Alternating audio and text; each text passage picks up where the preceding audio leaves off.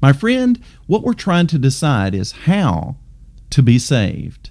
What does God say? How does He answer this question? There are other ways that the Bible describes the blessings that He has for us.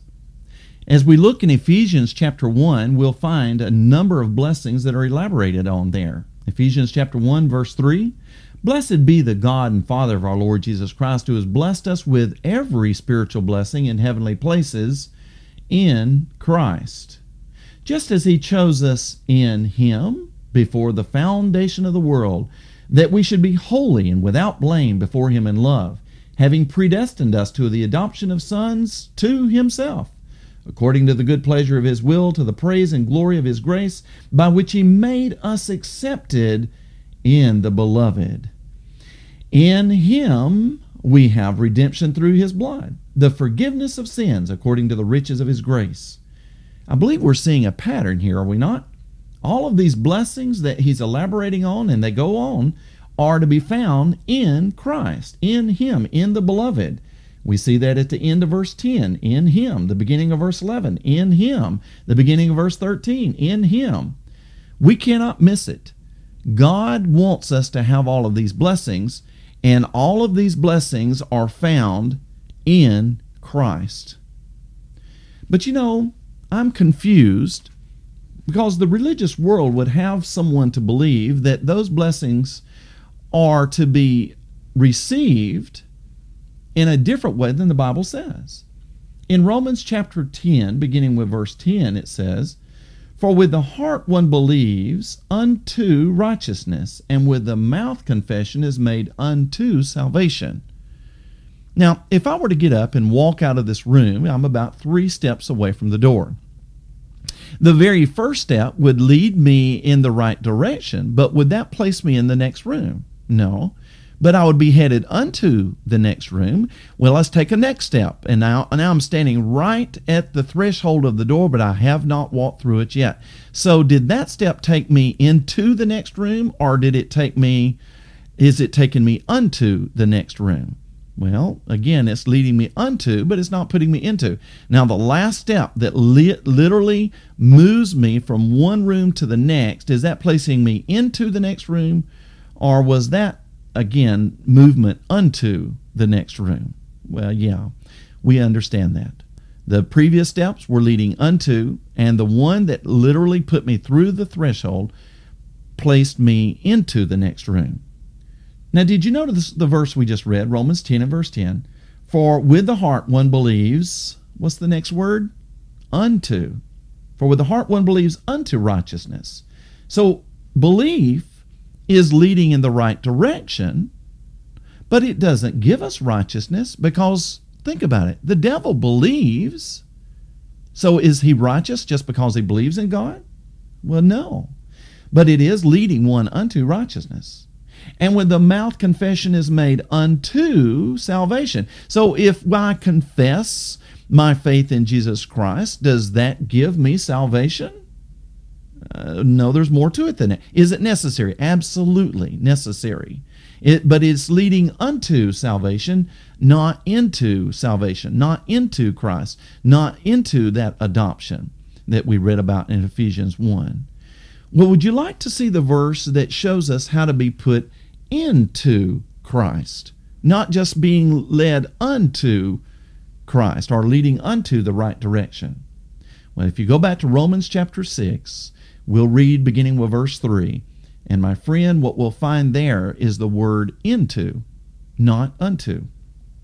It says, Or do you not know that as many of us as were baptized into Christ Jesus were baptized into his death? Therefore, we are buried with him through baptism into death now, there it is three times that we're baptized into Christ Jesus, we're baptized into his death twice. And by the way, if you look down to verse 7, you'll find out what happens at that death. For he who has died has been freed from sin. So this baptism puts one into Christ. And you see, the devil hasn't done that, neither have the demons. But you know what? There's a lot of our religious friends that do not believe this. Oh my. Why is that that that we would leave this very important step that literally changes our location from lost to saved, from unrighteous to righteous, from being an alien to being adopted into the family of God. Why would we leave that step out? For that's what puts us into Christ. Let's read on. And I'm going to start over verse 3. Or do you not know that as many of us as were baptized into Christ Jesus were baptized into his death?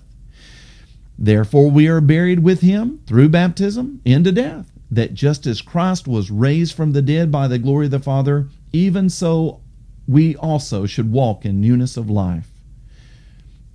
For if we have been united together in the likeness of his death, that is, the, the death, burial, and resurrection, the symbolic in baptism, if we've been united together in the likeness of his death, certainly we also shall be in the likeness of his resurrection. My friend, what if not? What if we have not been united together in the likeness of his death? Will we receive that resurrection of life? No. Well, verse 6 says, Knowing this, that our old man was crucified with him, that the body of sin might be done away with, that we should no longer be slaves of sin, for he who has died has been freed from sin. Now, if we have died with Christ, we believe that we shall also live with him. So, have you died with Christ? Was that your understanding? If you have already been baptized, did you know that that was actually that which put you into Christ? Did you were you acting by faith, that is, from God's word, or were you taking somebody's word for it? I know I myself was baptized three times in various denominations before I ever found what God's word had to say on it. And then once for all time, I was baptized for the correct reason, the correct motivation, by faith, for the remission of my sins. Now, whoa, whoa, whoa, whoa, whoa, wait a minute. You just added something there remission of sins. Well, we read that earlier in Acts chapter 2. Do you remember that?